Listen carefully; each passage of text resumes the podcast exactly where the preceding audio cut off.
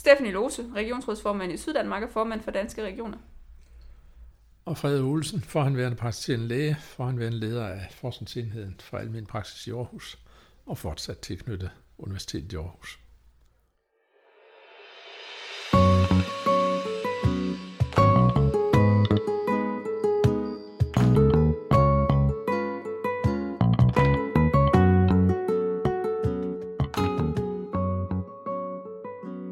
Velkommen til Praktikus podcast. Mit navn er Jonas Fynbo Ebert, og jeg er firmaredaktør for Praktikus. Denne podcast er første del af en samtale mellem Stefanie Lose og Frede Olesen. En regnfuld eftermiddag i uge 42 kørte Frede og jeg til Vejle for at mødes med Stephanie til en snak om fremtidens sundhedsvæsen og almen praksisrolle i dette. Jeg havde givet både Frede og Stephanie mulighed for at stille hinanden spørgsmål undervejs, og i denne første del er det Frede, der får lov til at udfordre Stephanie på en fremtidig sundhedsreform og almen praksis indflydelse i udformningen af denne. I del 2 skal vi høre mere om, hvilke opgaver almen praksis skal varetage, og så får Stephanie mulighed for at stille Frede et par spørgsmål. Vi skal starte med at høre Stephanies ønsker for fremtidens nære sundhedsvæsen. Øhm, min drømme det er, at vi øh, lykkes med at øh, skabe et samlet sundhedsvæsen, øh, bestående af de dele, der nu er, men hvor der netop er sammenhæng, og det bliver et samlet sundhedsvæsen, hvor vi væver den sundhedsopgave, der foregår på sygehusene, sammen med den sundhedsopgave, der foregår i kommunerne, sammen med den, der foregår i praksissektoren, sådan at man som borger oplever, at, øh, at det ikke er et spørgsmål om, hvilken del af sundhedsvæsenet man befinder sig i, men at man netop bare, og bare det jo, gør det jo meget for simpelt, for det er ikke simpelt, men at man netop bare oplever, at det er sundhedsvæsenet, øh, som øh, man kommer i.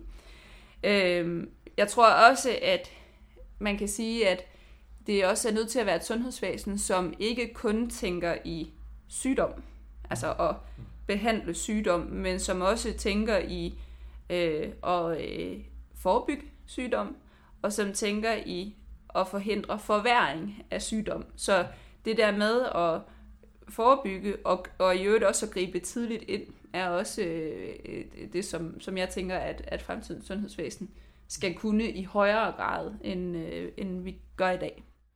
Og hvordan skal vi nå dertil? Ja, det kræver rigtig mange ting. Øh, øh hvis man skal kigge på det der med, hvordan man Øh, væver sundhedsvæsenet tættere sammen, øh, så tror jeg, at det kræver, at øh, vi for eksempel fra sygehusenes side bliver mere udadvendte, øh, sådan at den viden, der er på sygehusene, kommer bedre i spil øh, ude i resten af sundhedsvæsenet. Altså i kommunerne, det kunne for eksempel være på psykiatriområdet, hvor at, at psykiatrien øh, kunne understøtte i højere grad kommunernes PPR-funktioner, sådan at man får nogle PPR-funktioner, der netop kan gribe tidligt ind, øh, når børn de mistrives eller har det skidt. Øh, I dag der hører vi jo tit om det her med, at man er for rask til at være i børne- og ungdomspsykiatrien, men for syg eller for påvirket af mistrivsel til at kunne have et normalt godt børneliv. Og det er dem, vi skal fange øh, tidligere. Det, det kan vores, nogle af vores kompetencer være med til øh, så skal vi også være med til at, øh, at stille os til rådighed fra sygehusenes side til, øh, over for praksissektoren, øh, jo især de praktiserende læger, øh, sådan at øh, det er nemt at få sparring og rådgivning fra, de, de, øh, fra speciallægerne på sygehuset ud til specialisten i almindelig medicin ude i, i praksis, øh, og, øh, og sådan at der er nem adgang til undersøgelser og til subakutte tider af forskellige slags osv. Altså i virkeligheden, at, at det, at sygehuset er nemt tilgængeligt for den praktiserende læge, skal gøre, at man som praktiserende læge har nemmere ved at have et ansvar for øh, at løse en opgave sammen med patienten i længere tid gennem et øh, sygdomsforløb. Så altså, det var jo nogle bud på mm. det. Og så er der jo hele øh, den digitale dagsorden. Altså fordi det nære sundhedsvæsen kommer nogle gange til at lyde som noget, der er et spørgsmål om, om ting fysisk foregår, for eksempel uden for et sygehus. Men det nære sundhedsvæsen er jo rigtig mange ting. Det er øh, både en kommunal funktion, det kan være den praktiserende læge eller den praktiserende speciallæge, det kan være øh, forskellige former for telemedicinske øh, ting. Altså jeg tror, vi vil se, at der er flere og flere, der i virkeligheden bliver øh, indlagt i eget hjem, hvis man kan sige det. Altså hvor man øh, via øh, øh, et samarbejde mellem kommunen og den praktiserende læge og sygehuset, og brug af teknologi kan være øh, hjemme i eget hjem for eksempel. Frede, det samme spørgsmål til dig. Hvad er dine ønsker til fremtiden for det nære sundhedsvæsen? Jamen, jeg kan tilslutte mig det hele. Jeg synes faktisk, det er rigtig hvad skal sige, fint opspil, du laver til det nære sundhedsvæsen. Hvis jeg skulle supplere på, på nogle punkter, hvor jeg sådan kunne drømme om en, en, en udvikling i Danmark, så var det måske et sundhedsvæsen, der var en lille smule mere i balance geografisk, end vi har haft tidligere. Ikke, ikke bare i storgeografien mellem, mellem storbyerne og småbyerne, men, men også øh, lidt bedre i balance mellem de lidt tyndere befolkede områder og de tættere befolkede områder. Det kunne jeg ønske, at vi fokuserer noget mere på. Og så synes jeg, det er rigtigt, som du siger, at hvis vi kunne få folkesundhedsaspektet lidt mere ind i det nære sundhedsvæsen igen. Øhm, samtidig så kan jeg ikke lade være at sige, at vi skal også lære noget af fortiden. I gamle dage der havde man lokale sundhedskommissioner, hvor de praktiserende læger og de kommunale myndigheder og så videre arbejdede sammen om, hvad er det, vi skal gøre lige netop i vores område for at se ind. Jeg synes, vi samtidig er kommet for langt væk fra hinanden. Jeg synes, at de praktiserende lægers kendskab til, hvad det er, der er nødvendigt i et, et mikroområde, det ikke altid bliver brugt nok. Så jeg, jeg kan drømme om et sundhedsvæsen, hvor vi i højere grad bruger hinandens viden og hinandens ressourcer. Og så synes jeg, det er fuldstændig korrekt, som du siger, at den helt store ledelsesmæssige opgave i de kommende år, det bliver at omstille sygehusvæsenet fra at være et, et hvad skal man sige, introvert sygehusvæsen til at være et meget serviceorienteret sygehusvæsen. Jeg var for nylig til et foredrag, hvor jeg hørte Mads Kok redegør for sine visioner om fremtiden, og det var en drøm at se det der. Han sagde, at fremtidens sygehusvæsen, det er en stor servicestation. En servicestation for det andet. Det synes jeg så måske er for mig igen, fordi jeg er enormt stolt af vores, jeg er enormt stolt af vores super specialiserede sundhedsvæsen, når der sker noget alvorligt. Men, men at få sygehusvæsenet drejet derover, også få dit ansvarsområde, Stephanie, øh, regionsrådene drejet over til i endnu højere grad at se på et helhedssundhedsvæsen. Jeg synes, der sådan, når jeg tegner med den helt store sådan pind, efter at amterne forsvandt, der synes jeg, at regionsrådene i lidt for høj grad er blevet til sygehusbestyrelser, frem for bestyrelser af sundhedsvæsenet i et lokalområde. Og der synes jeg, at regionsrådene har en opgave, som de skal arbejde på, og jeg synes også, sygehusadministrationerne, eller når ikke engang sygehusadministrationerne, regionsadministrationerne har en opgave. I sidder i et område, hvor I er privilegeret, I har Frank Ingemann hernede, men, men det er ikke alle områder, der har en Frank Ingemann. Frank Ingemann er den lokale leder til baggrund af lokale leder af den primære sundhedstjeneste her i, i regionen, har haft en, en formidabel indflydelse på tænkningen her i regionen. Men der er nogle opgaver, men jeg er ikke uenig i det eneste af de ord, du har sagt. Tværtimod. Jeg synes, det er dybt forældet, når vi taler om, om praksissektoren og sygehussektoren. Det, vi, vi skal virkelig presse hinanden til at tænke på et samlet væsen. Og, og det skal vi så tænke på, hvordan kan vi gøre det ledelsesmæssigt, hvordan kan vi gøre det øh, i det daglige arbejde, og ikke mindst, hvordan kan vi gøre det mentalt. Fordi i min optik, så er den største udfordring, vi har i sundhedsvæsenet, det er, jeg kalder det samtidig kulturledelse, men det er altså et eller andet med, hvad er det for et mindset, man går ind i sit sundhedsvæsen med. Praktiserende læger er samtidig alt for isolationistiske i tankesæt. Speciallæger er samtidig alt for øh, fokuseret på deres nyre eller deres lever, eller hvad de nu er fokuseret på. Ikke? Så hvordan vi gør det i fremtiden, det synes jeg er en stor udfordring. Er der noget særligt, du vil have Stephanie til at svare på i den forbindelse? Det er der, Stephanie, på den måde, at jeg er en meget stor tilhænger af øh, det, det, det folkevalgte regionsråd, både som en ægte professionel bestyrelse, men også som den, der ved, hvad det er, der er behov for i et sundhedsvæsen, også som den folkelige samvittighed. Og jeg, jeg bruger meget tid på at tænke på, hvor, hvilke rammebetingelser skulle vi give de folkevalgte fremover, hvis de i højere grad skulle blive ledere af sundhedsvæsen, og ikke bare et sygehusvæsen. For jeg, jeg møder næsten ikke en eneste regionsrådsmedlem, som ikke har det som ambition. Men når dagligdagen kommer til at fungere, så, er, så kan jeg se, at fokus i, i for høj grad, efter min mening, er sygehusvæsen. Det er så hammerende dyrt og så besværligt, som det er. Hvordan kan vi understøtte, at vi bevarer det folkevalgte regionsråd, men at det så samtidig bliver både en leder af sundhedsvæsenet i sin helhed, og også bliver sådan den ægte folkevalgte samvittighed i forhold til at få systemet til at fungere. Men jeg tror, nogle gange, når man, når man kigger på, hvad, hvad der er sket over tid, som sagde, man kan også lære af, af historien, så tror jeg også, at man skal se den kontekst, regionerne blev født i Præcis. i virkeligheden. Hvor at, at regionerne var jo i virkeligheden på mange områder tydeligt opgør med amterne. Mm. Øh, der var ting, der skulle være anderledes. Der var ting, der blev flyttet ud i kommunerne. Mm. Øh, I mange år fik vi regionerne at vide, at vi må nærmest ikke drømme om forberedelse. Så fik vi øh, slag over fingrene. Det var ikke vores opgave, det var kommunernes. Og det blev så indøvet hos os, også i regionerne, at det blev en disciplin at sige, men det er jo ikke vores opgave. Ikke fordi den ikke interesserede os, eller fordi det ikke var vores, men fordi der blev trukket nogle skillelinjer i forbindelse med kommunalreformen, hvor der var en meget stor interesse i at sige, at der er nogle ting, regionerne ikke skal, øh, og som man tænker på en, på, på en anden måde. Øh, på samme måde så er nogle af de store opgaver, man fik fra starten i regionerne, det var at få en ny sygehusstruktur på plads. Det var at bygge nye supersygehuse, som de er kommet til at hedde. Øh, det var at gennemføre en specialeplan, eller rulle en specialeplan ud øh, og fordele specialiserede funktioner. Øh, det var i, i høj grad at, øh, og, øh, og, og få de her øh, amter smeltet sammen i en region med fokus på at løse den der sygehusopgave, som, som der blev sat nye rammer omkring, ny akut øh, struktur osv.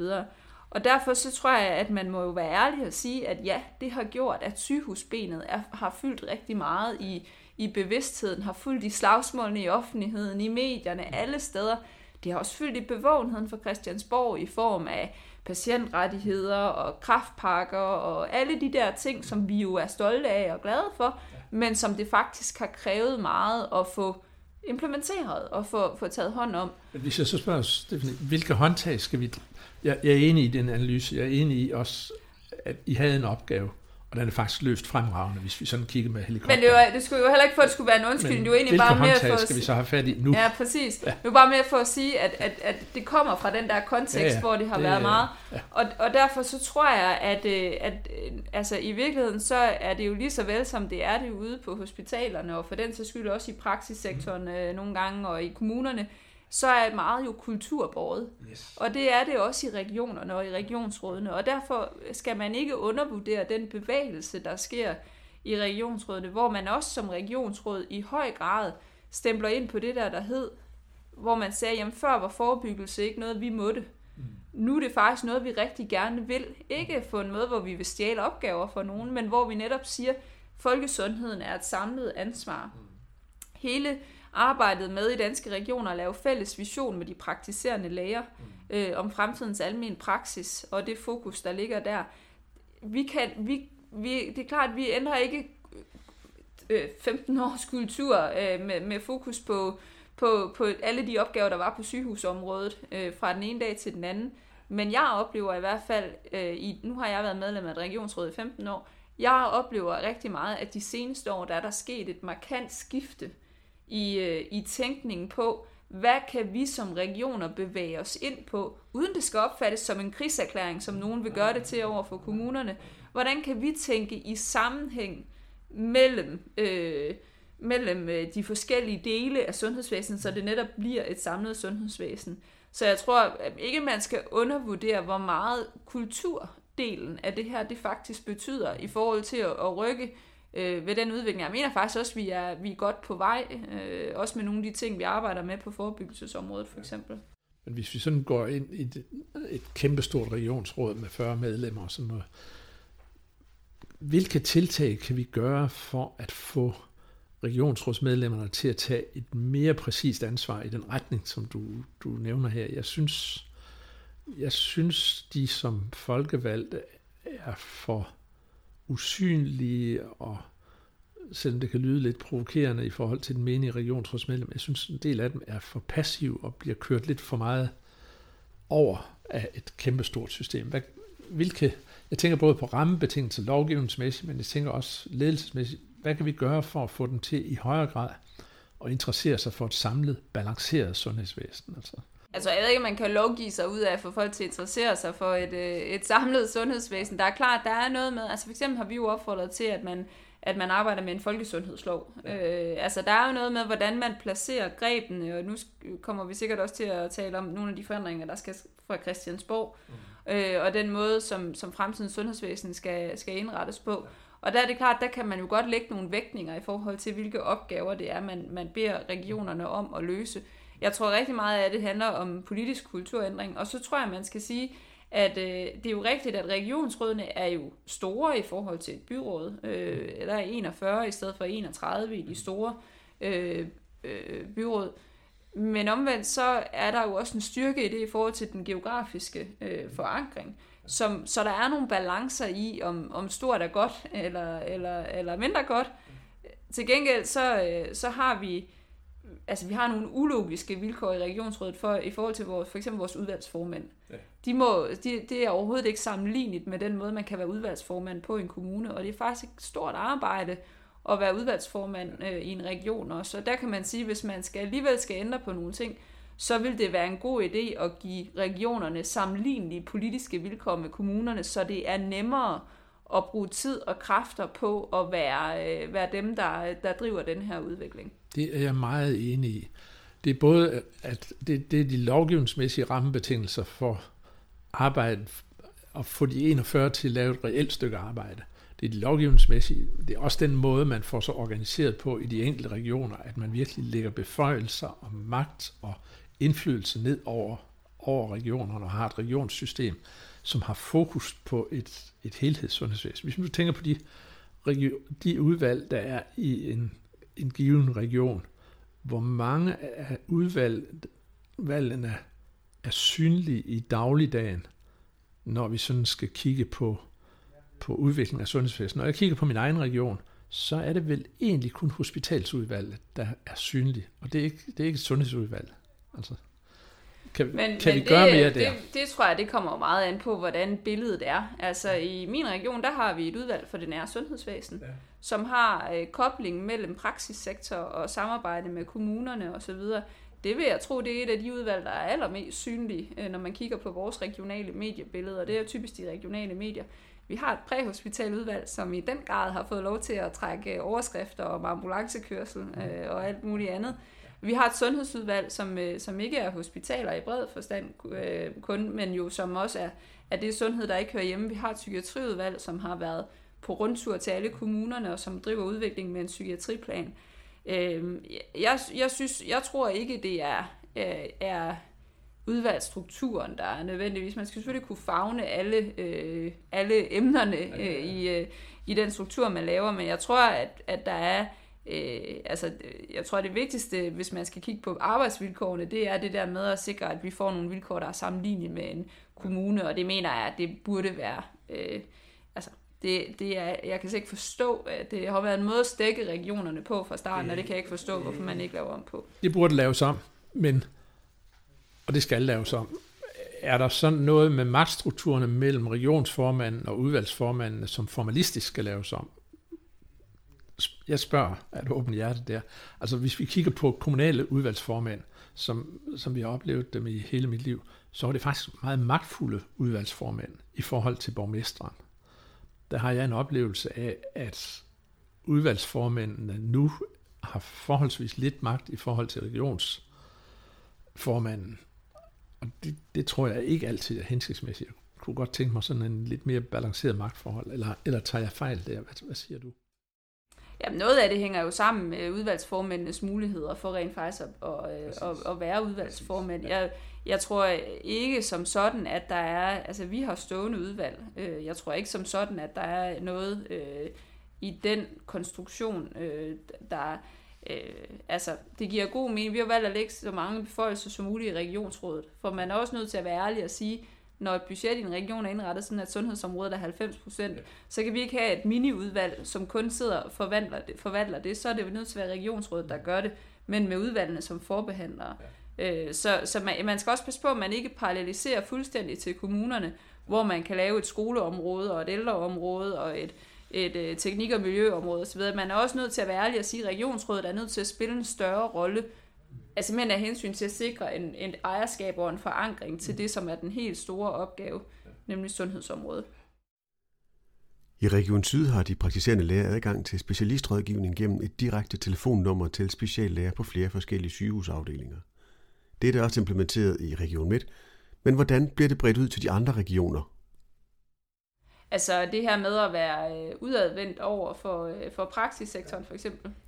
Jamen det er jo et, et emne, som øh, vi har jo taget det ind i vores, arbejde, vores fælles arbejde med en mission med de praktiserende læger. Øh, og, øh, og det er jo et udtryk for, at det er noget, vi gerne vil øh, over hele landet. Vi har taget det ind øh, i, øh, i vores overenskomst med de praktiserende læger sidste gang i forhold til for eksempel på de områder, hvor man lagde opgaver ud på kold og diabetes, og sige, så er der nogle, nogle kriterier for, hvad skal der være tilgængelighed øh, fra sygehusenes side. Øh, Øh, så vi arbejder med det via overenskomster og via aftaler i det hele taget, og så er det jo noget med at, at gøre de gode eksempler synlige også. Øh, og vi har øh, vi har i regionerne lavet sådan en skaleringssport, der behandler gode idéer på tværs af regionerne og siger, at der er noget, der, der kan udbredes.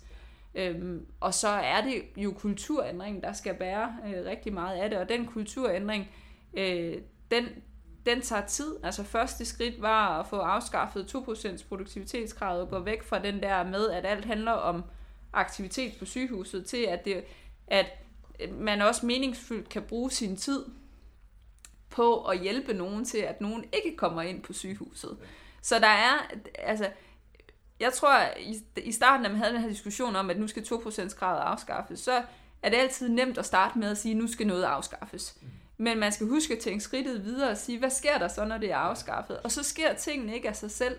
Fordi hvis man gennem mange, mange år øh, har været vant til, at aktivitet på sygehuset var det, man blev målt og vejet på. Det var det, der, det var det, der var hele formålet med at drive butikken, så at sige. Så tager det også tid at ændre kulturen. Øh, tid til at, at kigge ind af og sige, hvad kan vi gøre anderledes på vores afdeling. Jeg synes, de gode eksempler, de pipler frem derude. Øh, men der er ingen tvivl om, den udvikling, den er, den er langt, langt, langt, langt fra øh, færdig. Hvordan ser du så almen praksisrolle i fremtiden i sundhedsvæsenet? Ja, almen praksis er en helt central del af det samlede sundhedsvæsen, og skal jo også i virkeligheden i langt højere grad være integreret med det samlede sundhedsvæsen.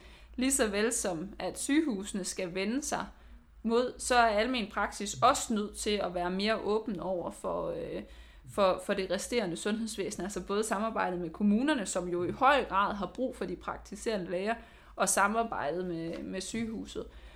Og, og så er det jo at sige, at sygehusene har en rolle i at være øh, dem, der hjælper. Øh, altså via øh, specialistrådgivning.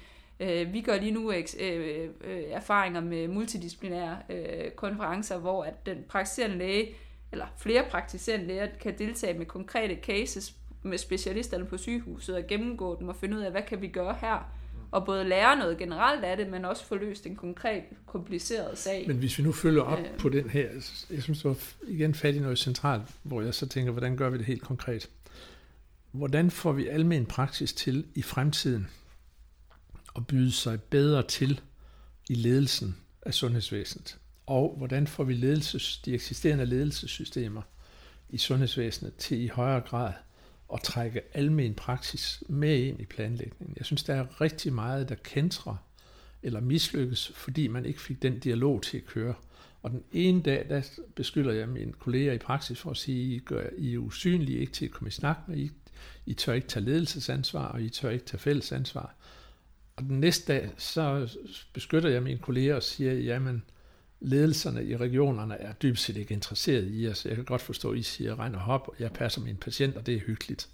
Jeg spørger mig selv, hvilke, hvilke tiltag skal vi gøre for at bryde de fejludviklinger, jeg beskriver her? Altså, dels at praksis ikke byder sig godt nok til, og dels at man ikke trækker praksis godt nok ind i ledelsessystemet. Fordi jeg synes, det er helt afgørende, at vi får en eller anden form for praksis sygehus fælles ledelse. Det var så da jeg ser de 21 sundhedsfællesskaber som en, et muligt virkemiddel. Mm. Men, men hvad, hvad tænker du, Jamen, jeg, når du jeg ser de to også, er, dilemmaer her? Altså, jeg, jeg tænker også, at det er et godt bud at samle øh, aktørerne, øh, der leder hver deres del af sundhedsvæsenet i dag, i en samlet ledelse i nogle sundhedssamarbejder, ja. øh, hvor man har repræsentanter fra sygehusene, repræsentanter fra kommunerne og repræsentanter fra praksissektoren. Mm. Øh, det jeg tænker, det er, at, at coronakrisen har jo virkelig på nogen måde vist os, at hvis man har et klokkeklart mål, og man ikke behøver at sidde og pinde rundt i økonomien, og det er jo ikke fordi, jeg tror, at pengekassen kommer til at stå åben fra nu af, men bare det der med, at rammerne er afklaret, øh, at man ved, hvad man har at forholde sig til. Og der er sat, øh, altså målet er sat, og man ikke behøver at råde rundt i økonomien, så kan man finde løsninger. Og derfor så tænker jeg, at, at, at inddelingen er jo på den måde, at den opgave, der skal løses, den skal defineres både fra nationalt hold og fra øh, politisk hold, lokalt, regionalt. Altså, øh, der vil være nogle nationale ting, man gerne vil have os til at løse overalt i sundhedsvæsenet, og der vil være nogle ting, man gerne vil have et særligt fokus på regionalt eller lokalt. Det skal der være plads til. Det skal være den ramme, som man som fagfolk, og her taler jeg altså også de praktiserende læger ind i den fagfaglige ledelse i, fra fra sygehus og kommuner og, og praksissektor, som man skal kunne mødes om i fællesskab. Og så skal man have som opgave at rydde barriere af vejen, tænke det konkrete patientforløb igennem og sige, hvis nu at, at I fra praksis gør sådan, så kan vi fra sygehuset gøre sådan, så får vi et bedre forløb. Og det er der, den udvikling, den skal se, det her med at finde øh, barriererne for, at tingene fungerer optimalt, at man giver hinanden den rigtige hjælp og sparring, det er der i det samarbejde, det skal foregå. Men det kræver jo, at der kommer nogen med stjerner på skulderen.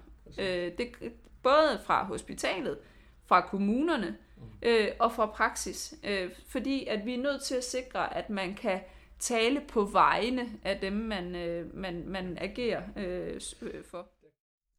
I marts 2018 skrev Fred Olesen en kronik i Politiken sammen med daværende direktør i Kraftens Bekæmpelse, Leif Vestergaard Pedersen, og professor ved Institut for Virksomhedsledelse og Økonomi ved Syddansk Universitet, Kjeld Møller Pedersen. Kronikken introducerede de 21 sundhedsfællesskaber, der skulle bakke op om hvert af de 21 danske akuthospitaler, så der blandt andet kunne etableres en mere strømlignet overgang fra sygehuset til primærsektoren. Kronikken indeholdt et forslag om at danne en trøjkerledelse, der som minimum skulle bestå af en praktiserende læge udpeget efter forslag fra og blandt de klynger, de praktiserende læger er ved at etablere rundt i landet. En fagligt stærk hjemmesygeplejerske eller tilsvarende efter forslag fra kommunerne, der betjenes af hospitalet. Og en fra hospitalsledelsen, der har indsigt i og overblik over det samlede sundhedsvæsen. Da Kjeld og Leif ja, vi foreslog de 21 sundhedsfællesskaber, som jo på en eller anden måde kommer, det er jeg ikke i tvivl om, der havde vi en del snak om, om ledelsesstrukturen, og var enige om, at for det første, det skal være fagledelse, hvis det skal lykkes. Altså, vi skal have faglig ledelse ind. Selvfølgelig skal vi have administrativ hjælp til at lede det. Men jeg holdt meget på, at lederen i princippet burde være en praktiserende læge. Og grunden til, at jeg holdt meget på det, og jeg ved godt, det kan være svært, det var, at jeg ville gerne have samtalen ændret til at sige, hvor sygehusene lidt nu siger, hvis I gør sådan og sådan, så kunne det lykkes godt. Jeg vil gerne have, at vi startede den anden vej rundt, at der var praktiserende læger, der sagde, hvis vi i fællesskab gjorde sådan og sådan, så kunne det blive godt. Altså ligesom vende dagsordenen om, hvad det er, der skal til. Jeg, jeg synes, de praktiserende læger for tit kommer i defensiven, når vi laver, laver udviklingsarbejder.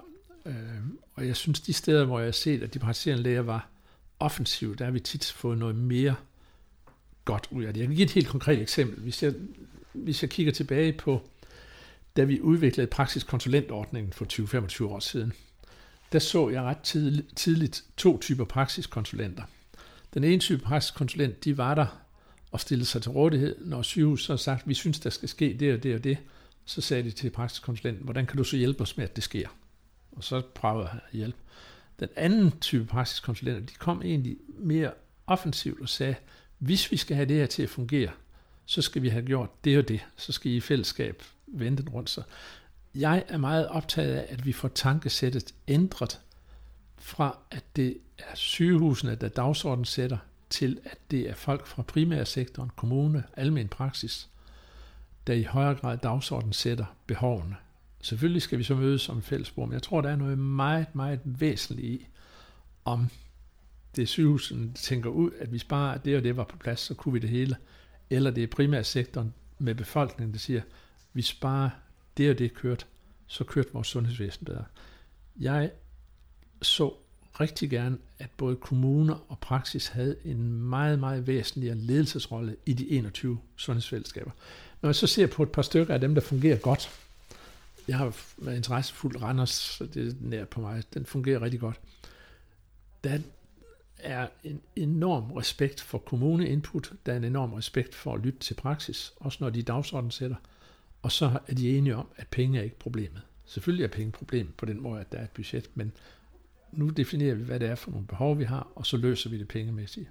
Hvad siger du til den ændring i dynamikken? Den er for sygehusdomineret endnu, synes jeg.